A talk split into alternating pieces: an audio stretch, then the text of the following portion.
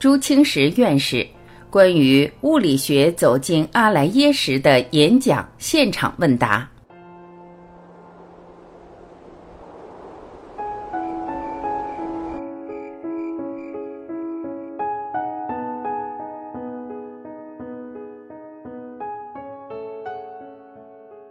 有人问朱老师：“刚才按照您的思路走，我理解了。”此时此刻，如何理解朱老师在上面是幻影呢？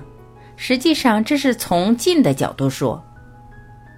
朱清时，好，这就复杂了，就要到我的下一个问题了。我先要把提纲说一下。物理学家发现，我们现在的宇宙万事万物实际上都是投影，都像监视器上的投影。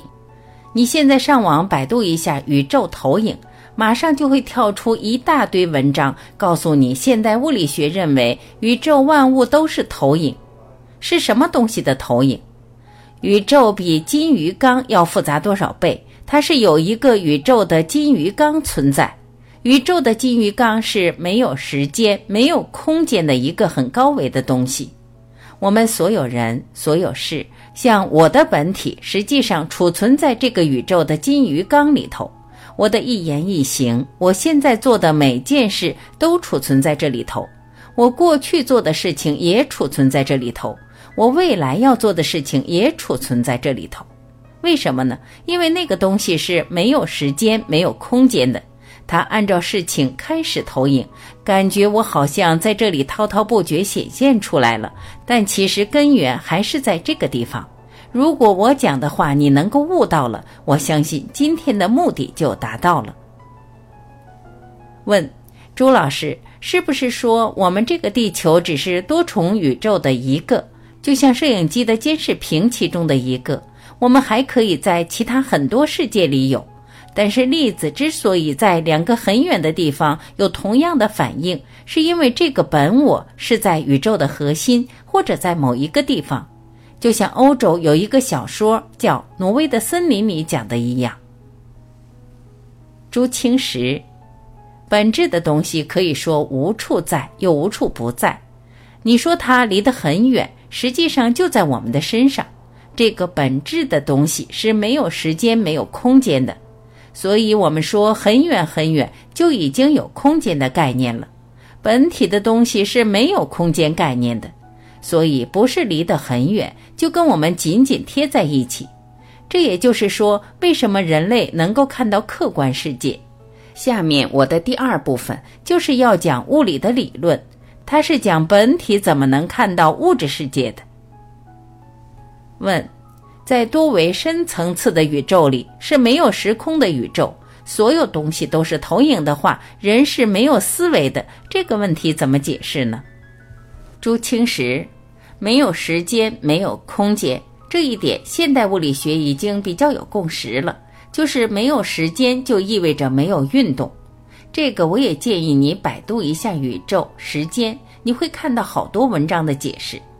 这个时间实际上是人的一种感觉，实际上在更深层次的本体上没有时间的。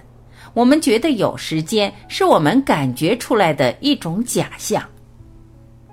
问：如果说所有东西都是投影的话，那就是说人是没有独立思考能力的。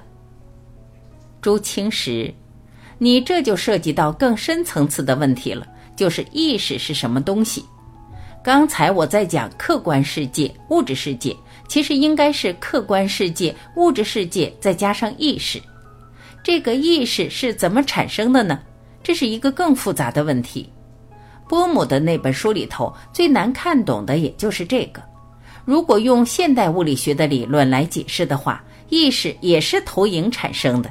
人的所有意识，如果用佛学的语言表达，就是阿莱耶识进入你的身体以后，然后它的投影，它变成一个另一个意识，让你有思想、有感觉，这是更深层次的问题了。问。网上有一篇文章，不知道是真的还是假的，就是说从月球往外看，人类是没有星空的，是不是这样的？是不是说没有时空？朱清时，我记得有这么一个文章，他说月球上拍的照片背景是黑的，但事实不是。人到月球上去，还是我们周围的客观世界。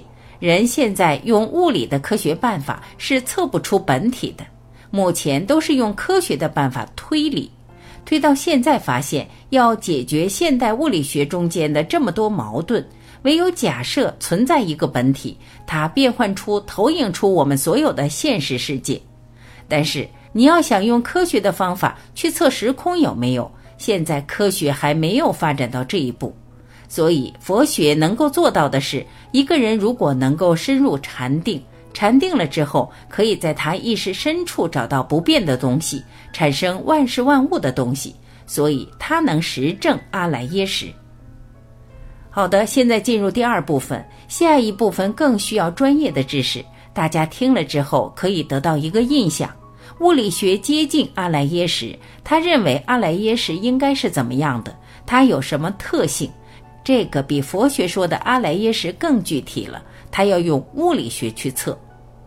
波姆认为宇宙存在本体就类似佛学的阿赖耶识，本体究竟以什么样的状态存在，它才能够投影出宇宙的万事万物？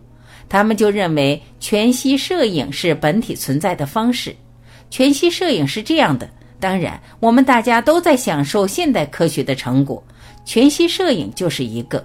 如果我们要照一个东西的像，比如说这个物体，我要做一张全息照片，我就用一束激光照射过来，在这个地方分成两束，一束激光就直接照到我要照相的物质身上，一束激光通过反射到这个地方去，你要照相的物体反射的光也过来了。这两束光就在这里干涉起来了，形成了水波纹样的现象。然后这个地方放一张胶片，就把水波纹一样的现象记录下来了。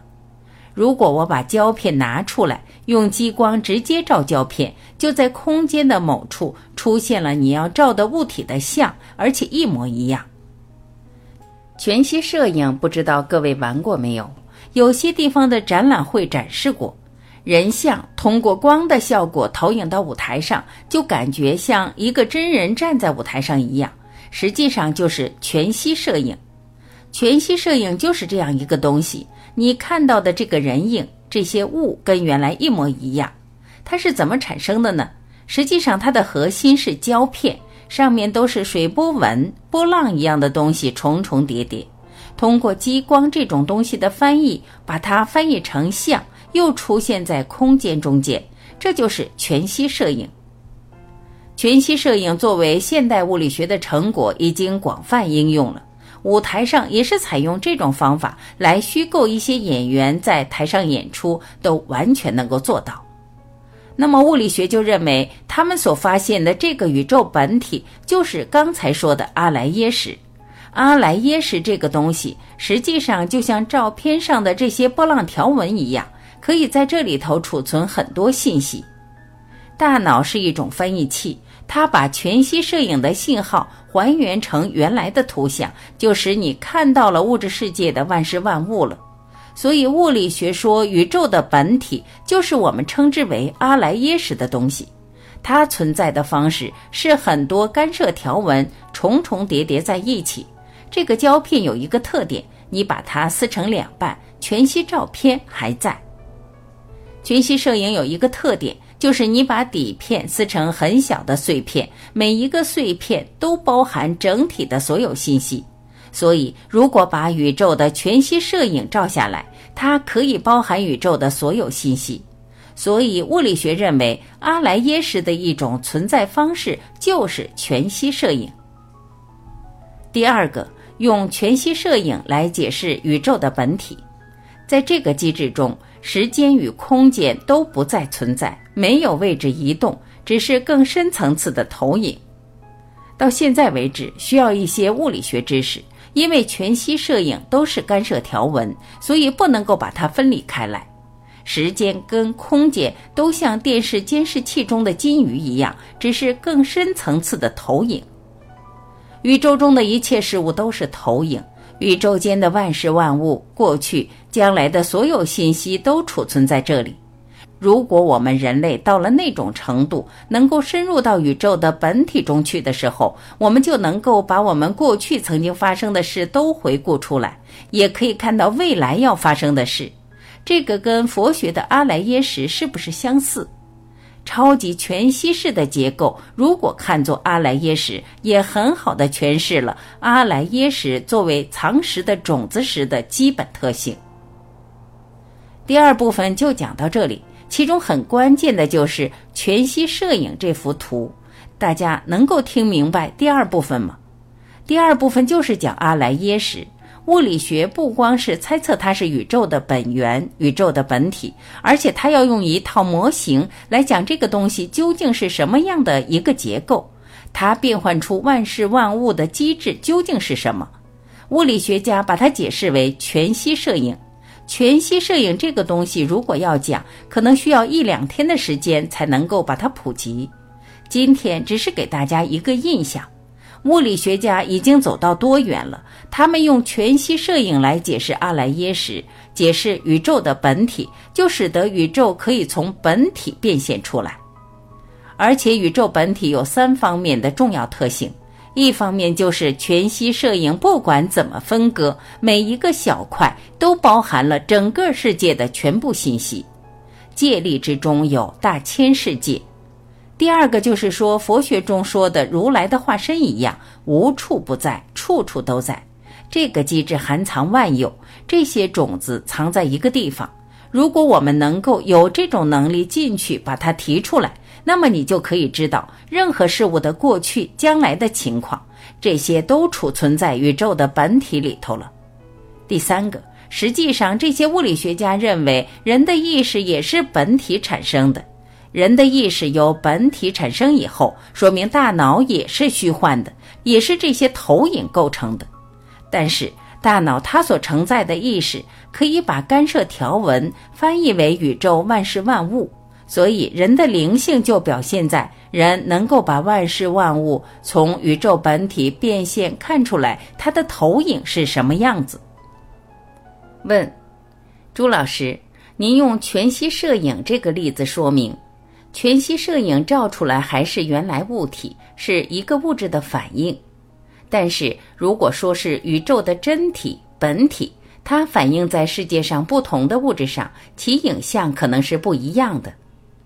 我感觉，如果说咱们相信宇宙本体这种真理的存在，物理学作为一种现代科学手段，也只是说能够某一程度上去看到了一点，在这方面还有很大的局限。朱青石，你的这个问题比较深入，全息摄影也是一种比喻，就像金鱼缸的比喻一样，意思就是让你能够意识到这种机制。这种机制可以把宇宙本体变现成物质世界的万事万物，绝不是说宇宙阿赖耶识就是全息摄影，而是阿赖耶识变现成万事万物，就类似于全息摄影这样一个机制，就像金鱼缸类似于阿赖耶识一样。宇宙的核心是一个奇大无比的金鱼缸，它没有大小，没有时间、空间，无所谓大小，但是无处不在。银河系等很远的地方也都在他的身边。佛学说的如来的化身就是这样一个东西，处处在又处处不在，没有空间也没有时间，所以全息摄影只是一个比喻。问：阿莱耶识是什么样的东西？朱清时，你的问题问得非常好，就是我刚才说的人的大脑的局限。我们人的大脑是进化来适应现在的生存环境的，有好多东西我们人类的大脑不可想象。刚才你说的这个问题，这是我们大脑无法想象的东西，不可说，不可说，就是这种东西。那这是什么东西呢？比如举个例子，现在的物理学家都说，真实的宇宙空间是十一维的。你想象一下五维空间是什么样子？十一维又是怎么样？这就是因为我们的大脑进化就是为三维空间加上时间进化来的，所以我们的大脑想象不了这个东西。你刚才的问题恰好说明科学有局限。科学就是你要问为什么，怎么样去做，一步步走。但是由于人认识的局限，是因为科学也只能局限在那个地方了，不可认识了。佛学就没有这个限制，因为佛学是深入禅定、大脑直觉。像释迦牟尼那个时代的佛学大师，竟然能够想得这么清楚。物理学到现在，绝大多数人还不理解的这种图像，他们都想到了。只有一个可能，就是他们那种禅定太深了，所以他们的智慧已经远远高于我们常人了。他们能够理解的东西，我们现在不光是不可说不可说，而且理解起来也很难。佛学认为，宇宙间最深奥的道理，不是靠语言说得通的。只有你自己体悟到一定程度，就能恍然大悟了。佛学不做实验，不做推理，它只静坐打坐，他的阅历也是在这个当中练出来的。当然也要持戒。问，朱老师，应该说人禅定就可以理解到人平常通过语言、通过逻辑推理不能理解的东西。但是这样解释的话，就等于是人的意识还是需要大脑这个载体。意识这东西应该不需要一个载体，或者说今天是在我人这个载体里，可能下一次我的意识应该是不生不灭的，或者是在另外一个载体里还继续存在，或者不需要一个载体存在。为什么一定要我禅定的时候通过我现在这个载体才能有智慧呢？这个应该是本身就存在的。朱清时，禅定是使你这个载体把理解力、智慧提高到可能的最高度。人的智慧比我们现在每个人表现出来的还要强得多，但是由于你心里头不静，各种干扰，智慧显现出来的比应有的要少得多。禅定是使你进一步提高，提高到你大脑所允许的最高智慧上去。问，所以这个意思其实是离开这个躯壳应该是存在的。朱清时，刚才我说物理学的阿莱耶识就认为，变现客观事物的本体其实收藏了所有事情，因为它收藏了所有事情，它投影出来，你才能看到这些事情的发生。我觉得唯识论把它解释成阿赖耶识，而不用灵魂这个词，是更接近真实一些。因为要用灵魂这个词的话，好像阿赖耶识的背景就不清楚了。所以现在用阿莱耶识，然后所有这些东西都是一个背景。换一句话来解释你的问题，像我们现在做机器人，我们就是把机器人从原子、分子开始组装，组装成一个机器人。人尽量来提高机器人的能力，以后机器人就可能到一个能够思维的阶段了。我们要使机器人的思维能力进一步提高，我们就要把它变成超导体，这样的话思维能力就会提高。类似的过程，实际上在客观世界中是靠进化来完成的，就是我们人实际上是自然界进化出的一个机器人，这个机器人有一个最高值。只不过一般人没有达到而已。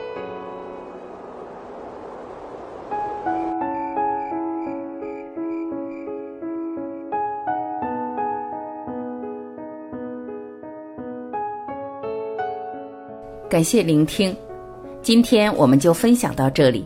明天我们继续一起分享朱清时院士关于物理学走进阿莱耶识演讲的嘉宾发言部分。我是婉琪，我们明天再会。